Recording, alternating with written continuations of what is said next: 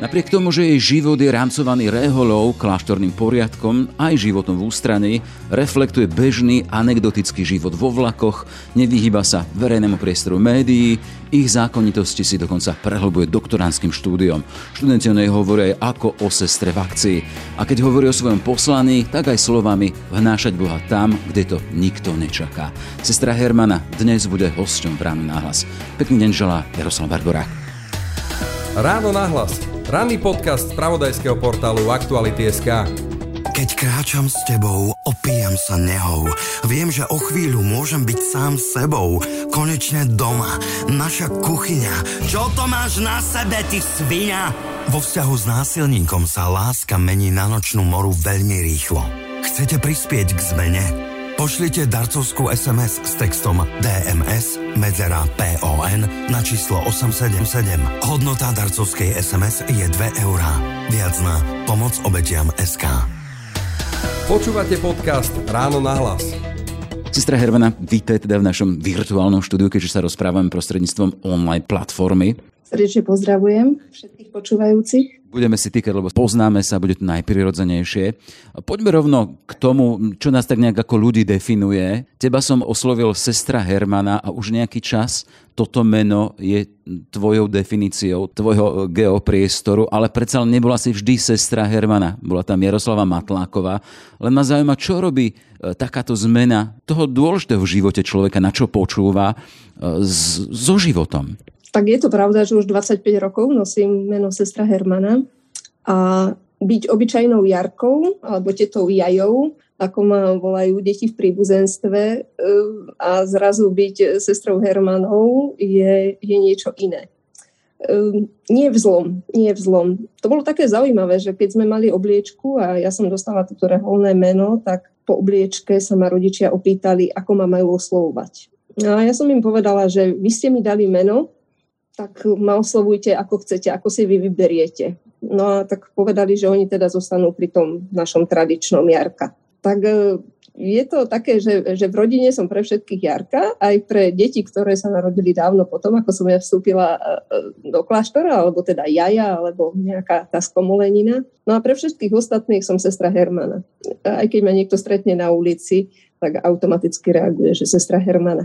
E, je to, e, asi tie prvé týždne boli také, že som si nevedela zvyknúť na to svoje meno. Dokonca som bola taká aj trošku nahnevaná, že, že prečo také, že zdalo sa mi tvrdé, že nikto ho nemá. Potom som zistila, že na Slovensku je ešte jedna sestra Hermana, to je premonštrátka a je jediná socha na Slovensku blahoslaveného Hermana a tá je v Jasove. No ja som dlho pôsobila v Košiciach, že blízko Jasova, dokonca som sa aj kamarátila s opátom Jasovského kláštora. To bolo také milé, že sme sa stretli a, a že mi ukázal tú sochu a nejak tak som dokázala prijať to svoje meno. No a sama pred sebou si čo, Hermana alebo Jaroslava? Alebo žiješ rozpoltený život? nie je to rozpoltený život. Ehm, ja osobne si myslím, že Boh nás bude volať po mene, ktoré sme dostali pri krste a preto si myslím, že tá Jaroslava, tá je stále vo mne. tak som sa narodila, tak, tak to je a to, že pri smrti bude mať na kríži meno Hermana, to nie je pre mňa určujúce. Stále som zostala tým, tým živým dieťaťom, ako hovorila moja mama, že, že veľmi živé a hyperaktívne dieťa, len vtedy to nenazývali hyperaktivita, ale nazývali to normálna živosť a, a živelnosť, tak e, takýmto človekom som zostala. Jasné. A toho človeka ty si priniesla aj za tie brány, za v múry kláštora, hoci tie kláštory dnes asi vyzerajú trošku inak. Ale predsa len chcem sa spýtať, e, ako sa žije jednej reholníčke, ten názov je odvodený od reguly, od nejakých pravidiel, vo svete, ktorý akoby pravidla teraz nemal. Zažívam som rodič, vidím teda, aké to je, e, tie pravidla nejakým spôsobom vštepiť deťom do života a nie je to ľahké. Vidíme e, možno aj tie spoločenské udalosti a, a tie prešlapy tie sa vždy dejú s tým, teda, že sa prekračujú nejaké pravidlá. Ty si človekom, ktorý už vo svojej definícii je regulovaný, e, čiže nejakým spôsobom ohraničený pravidlami. Ako sa reholničke žije v tomto svete nepravidel? Práve ten náš poriadok, alebo ten poriadok, ktorý mám v reholi, či už od raného vstávania po večernú večierku, mi dáva práve ten priestor robiť veľmi veľa vecí.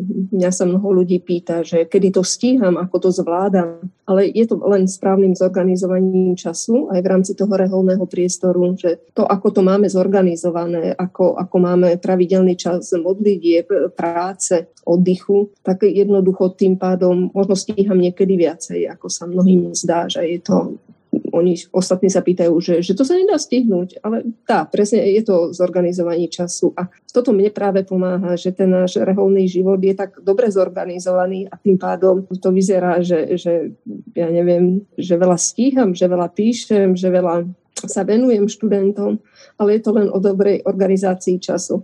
A to je možno aj výzva do dnešných čas, že ľudia uh, si povedia, že neskoro vstanem a neskoro si pôjdem lahnúť ale pritom je to stále o tom, že keď e, že rané vtáča ďalej doskáče.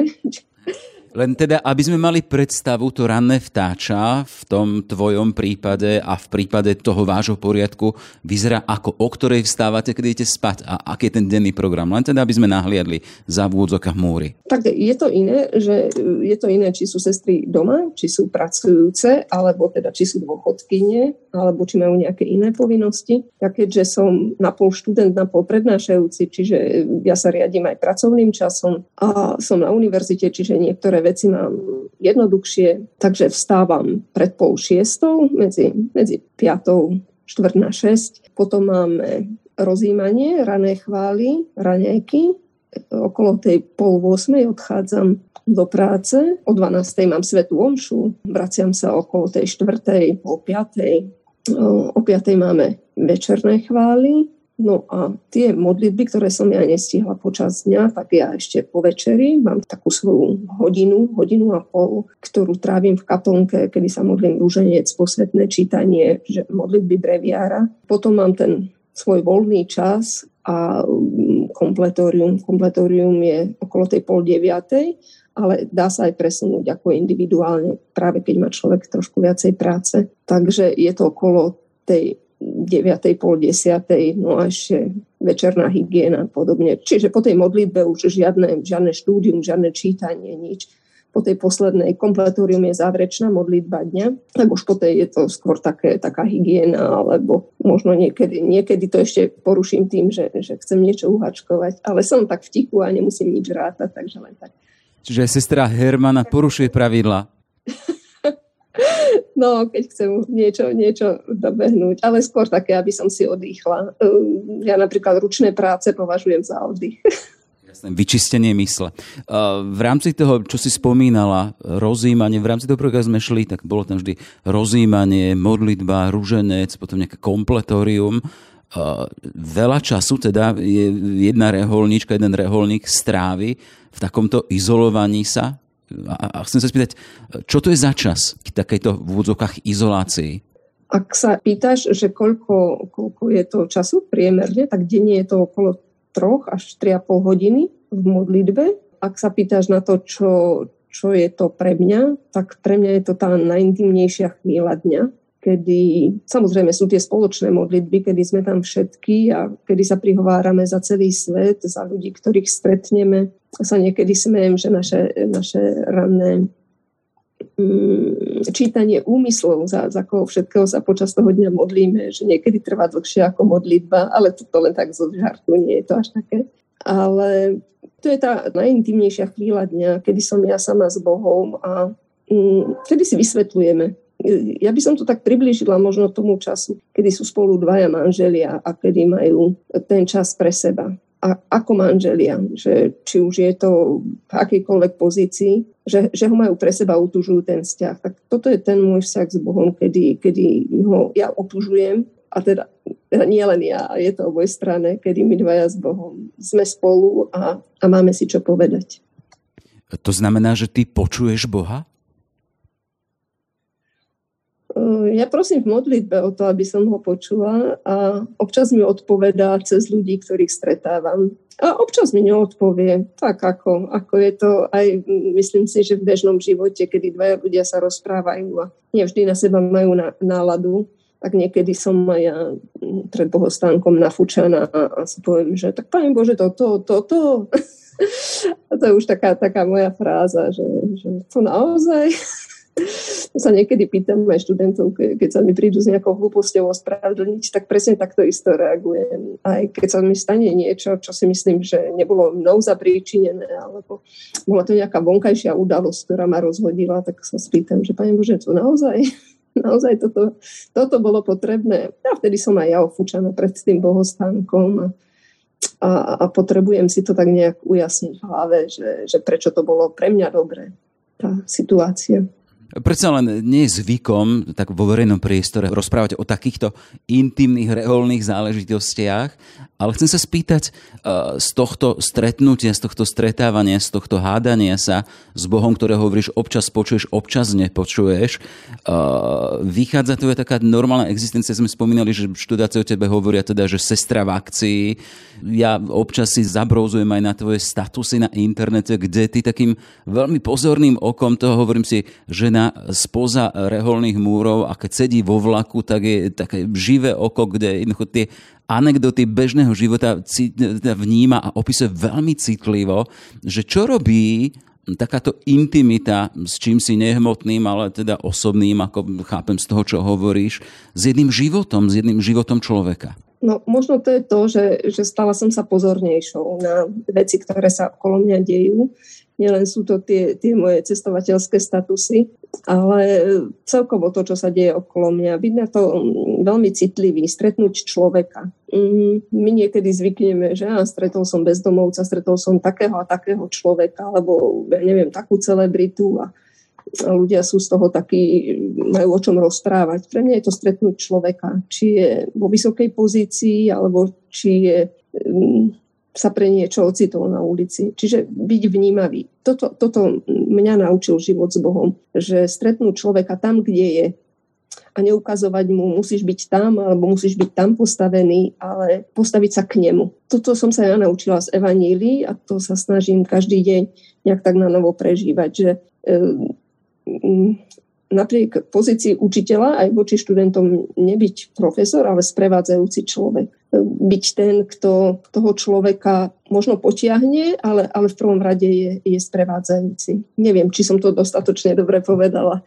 E, že teda nebyť nad človekom alebo pod človekom, ako že pred niekým sa neskláňať a niekoho nepovyšovať, ale byť partnerom v každej chvíli. Mne tu rezonujú tie nedávne e, slova pápeža Františka na Slovensku, keď sa obracal aj na slovenských biskupov a na slovenskú církev, tak im hovoril o tom, aby neboli autoreferenciálni, aby sa nepozerali, zahľadili iba do seba, ale taký ten recept na to, ako výjsť, starajte sa o to, aké sú potreby ľudí, čo potrebuje tento váš ľud, medzi ktorý ste poslaní. To je presne to, že e, ja žijem stále medzi ľuďmi. Či už 25 e, rokov som pôsobila v školstve. Naozaj od malých škôlkárov až po dnes po vysokoškolákov. A mala som takú skúsenosť, keď som dlhé roky pôsobila v Košiciach, že, že som bola v škôlke, učila som jedno dievčatko. Dva roky sme sa stretávali. Stretli sme sa o 10 rokov neskôr už na gymnáziu. A nevideli sme sa celú jej základnú školu, čiže tých 9 rokov sme sa nevideli. A prišla na to gymnázium a automaticky reagovala tak, ako v tej škôlke, keď sme sa lúčili že ahoj Hermana, buchla mi e, do dlane, čau, môžem ťa objať, ako sa máš? A teraz jej spolužiaci také vytreštené oči na ňu a mm, to je práve tá situácia, že, že teraz tam nezačne človek kričať alebo sa vyvyšovať alebo nepovie, že čo si to dovolujete a už ste na strednej škole alebo niečo podobné. Ale sme sa zasmiali, teda ja som opetovala to jej objatie a potom som povedala spolužiakom, že teda s Klárou sa poznáme od, od škôlky ale že už teda má 15 rokov, nie 5 a, a je to krásne, že sa vieme takto rozprávať. E, do konca školského roka mi týkala a bolo to úplne bez problémov a takisto to vnímali aj tí spolužiaci, že ten vzťah je už niekde inde položený a ani nikto nemal odvahu, že, že a ja si s vami môžem týkať alebo niečo podobné. Nie, nie, oni to pochopili, lebo sme im to vysvetlili hneď na začiatku. E, takže aj takéto veci sa mi dejú a, a to je práve to, že byť pri tom človeku, no, byť pri ňom. A ešte teda, keď hovoríš o tom, teda, že si sa aj objali, predsa len to objatie, to je ešte iné vyjadrenie vzťahu. Čiže jedna reholná sestra, sestra Hermana, ktorá dokáže život aj objímať. No a práve s touto Klárou to bolo také, že to, to poviem, že to bolo v škôlke bežné, že sme prišli a, a deti nás objali. V tej škôlke sa to nebere vôbec ako, ako že nejaký cudzí človek. Oni, tie deti, keď majú v obľúbe toho človeka, tak ho nejak automaticky objímu. A ona to proste tých 10 rokov úplne vyanulovala a pokračovala v tom takom škôlkárskom, možno, že objatí, ale stala som nej milá, inteligentná slečna. Dnes je už tretiačka na gymnáziu, takže ja jej fandím a viem, kde chce ísť študovať a podobne sme stále v kontakte. Takže je to, je to stále milé, že, že ľudia aj po toľkých rokoch toto už môžem povedať. Niekto povie, že, že kto sú tvoje duchovné deti alebo podobne sa niektorí ľudia pýtajú a tak neviem, ja toho, koho sprevádzam, kto je vedľa mňa, to je moje duchovné dieťa, ale tak túto Kláru tak to považujem tak, že, že toto áno, že toto je taká, taký dlhý časový úsek, že, že tam si už môžeme povedať naozaj, aspoň ona mi povie mnohé veci. Alebo napríklad byť pri, pri mladých ľuďoch, byť s nimi, tak e, mne sa stávajú také veci, že mm, gymnázisti, moji chlapci, už keď sa dostali na vysokú školu, našli si dievča, tak miesto toho, aby išli rodičom predstaviť e, svoj dievča, s ktorým chodia, tak najprv prišli ku mne, že, že môžeme predstaviť, že je to v poriadku, že až teraz môžeme ísť k rodičom. Takže také, ako keby si aj odo mňa žiadali, že, že či je to v poriadku, alebo ma žiadali, aby som im preklepla tú ich mm, budúcu alebo toho ich budúceho. A to sú také milé situácie, že, že ľudia veria, veria úsudku, veria tomu, že sa za nich modlíte. Tak ma napadlo, keď si rozprávala práve o tom, že moje deti, e, ty si sa v podstate tým, že si si zvolila túto cestu zriekla toho, že mať svoje fyzické deti, ale z toho, čo rozprávaš, e, si na takom ešte inom fóre pre tie cudzie deti vlastne ich matkou, že sa ti zveria.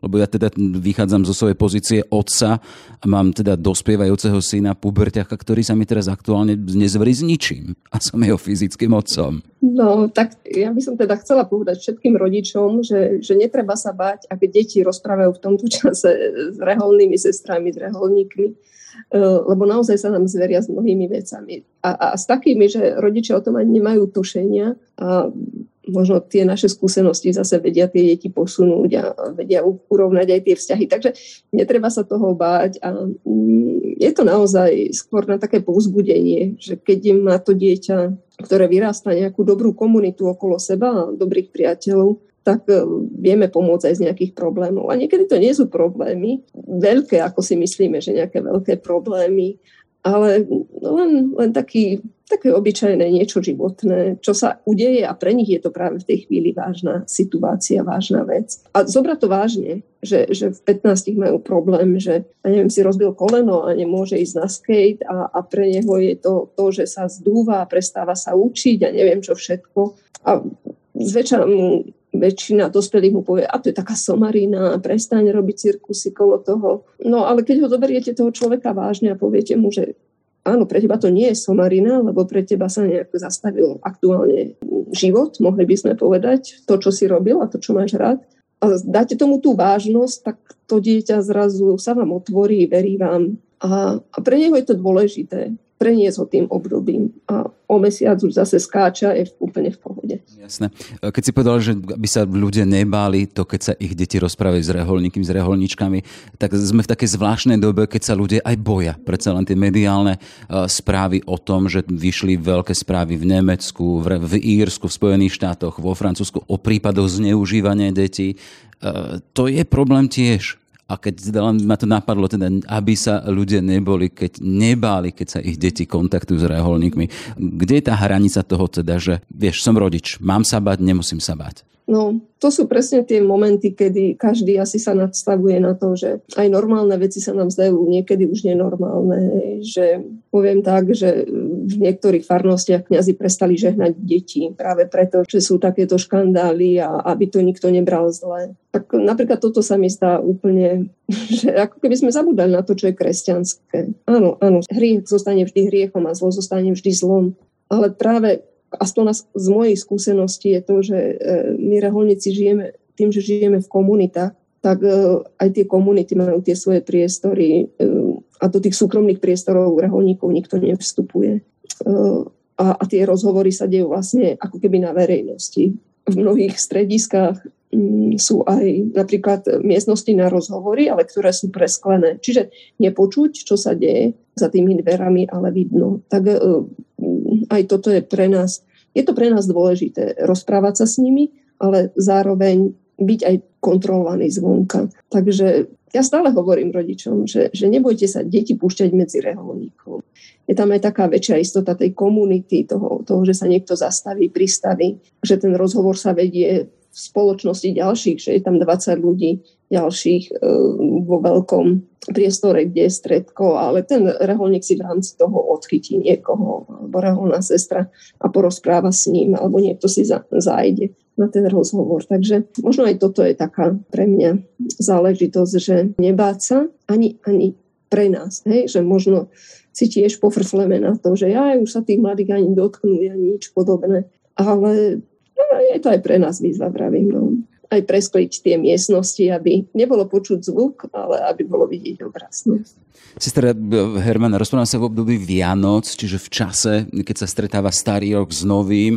Keby sme mali sa poobhliadnúť za tým starým odchádzajúcim, čo vám priniesol, čo bolo pre vás obohatením a, a naopak, čo vám zobral a čo vás po prípade znechutilo? Pre mňa ako určite najväčšia udalosť roka bola navšteva pápeža Františka na Slovensku. To bola ako najväčšia udalosť, bez pochyb.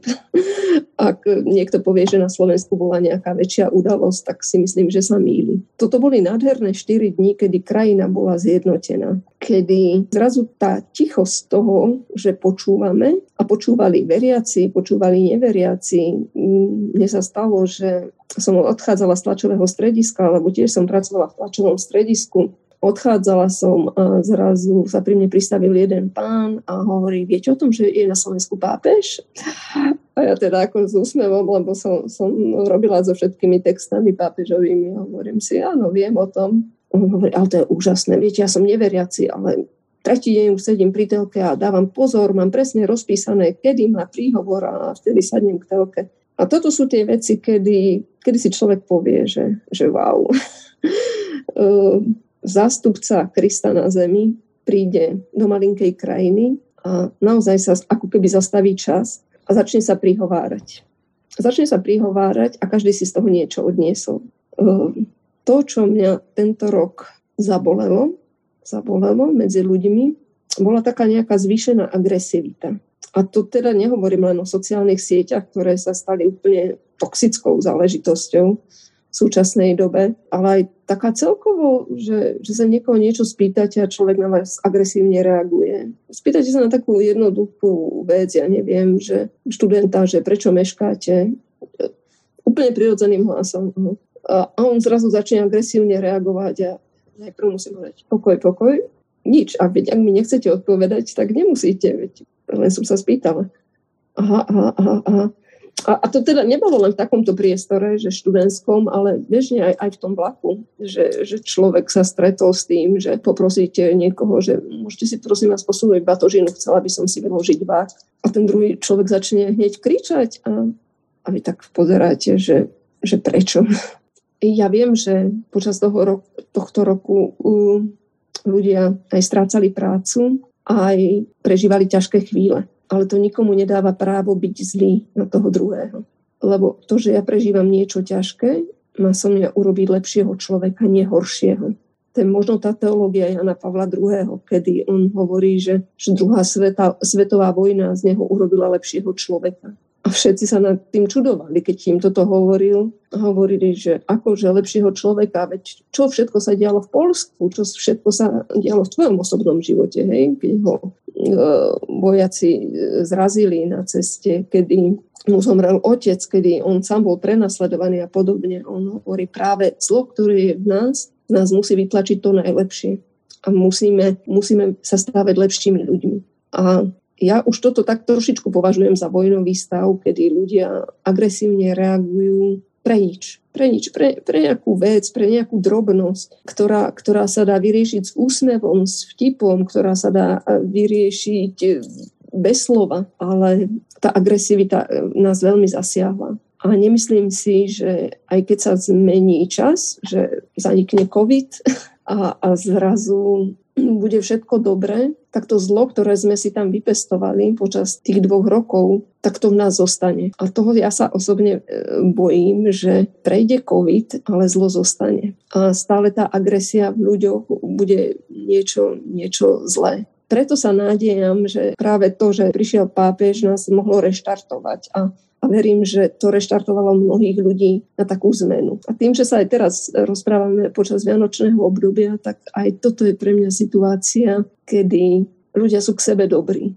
Ale niekedy sa musím pozrieť aj na človeka, ktorý má iný názor ako ja, že aj na neho mám byť dobrý a nemám na neho kričať. No a, do tohto, kde zobrať tú silu? Lebo keď si spomínala e, príklad Jana Pavla II. a tu jeho skúsenosť so zlom, ktorá vytlačila z neho to najlepšie, alebo to, čo si povedala, tie zlé a tie ťažké chvíle e, nás majú nejakým spôsobom priniesť e, to dobré ovocie, tak e, kde na to zobrať energiu alebo ten horizont toho, že akým spôsobom meniť zlo v dobro, aby, aby sa to udialo aj na Slovensku. Aký je tvoj recept? Hej, tak niekedy sa bojím, že, že môjim receptom je to, čo stále hovoril Kristus pre mňa je to čítanie Evanielia a stále učiť sa od Krista. Že aj v tých najťažších chvíľach, keď bol ukrižovaný, tak povedal, mm, aby, aby to nebolo brané za zlé. Že, že nevedia, čo činia. Tí ľudia to nevedia. A, a preto má im byť odpustené. Byť láskavý všade, kde sa to dá. A, a normálne si každé ráno povedať, uh, že ten život s Kristom je viac ako moja nenávisť. Ťažko sa mi hovorí recept pre neveriacich, ale aj im môžem povedať uh, len to, že ráno si uvedomiť, že dnes chcem byť láskavejší. Láskavejší ako, ako som bol včera. Čo je možno len trošku viac, ale že normálne vedome si to povedať. Alebo normálne vedome si povedať, nie, dnes nebudem hlúpo reagovať na, na maličkosti a stáť si za tým počas celého dňa. No, asi, asi to je taký recept. Neviem. Dobre, navrhujem, že s týmto receptom či pre veriacich, či pre neveriacich nadchádzajúcich dní ukončíme tento náš rozhovor. Prajem ti všetko dobré, aby sme z toho tvojho receptu aj upiekli, čo si v úvodzokách dobre do toho budúceho roku. Toľko teda sestra Hermana alias Jaroslava Matláková. Nech sa darí. Ďakujem veľmi pekne. Všetky podcasty z pravodajského portálu Aktuality.sk nájdete na Spotify a v ďalších podcastových aplikáciách.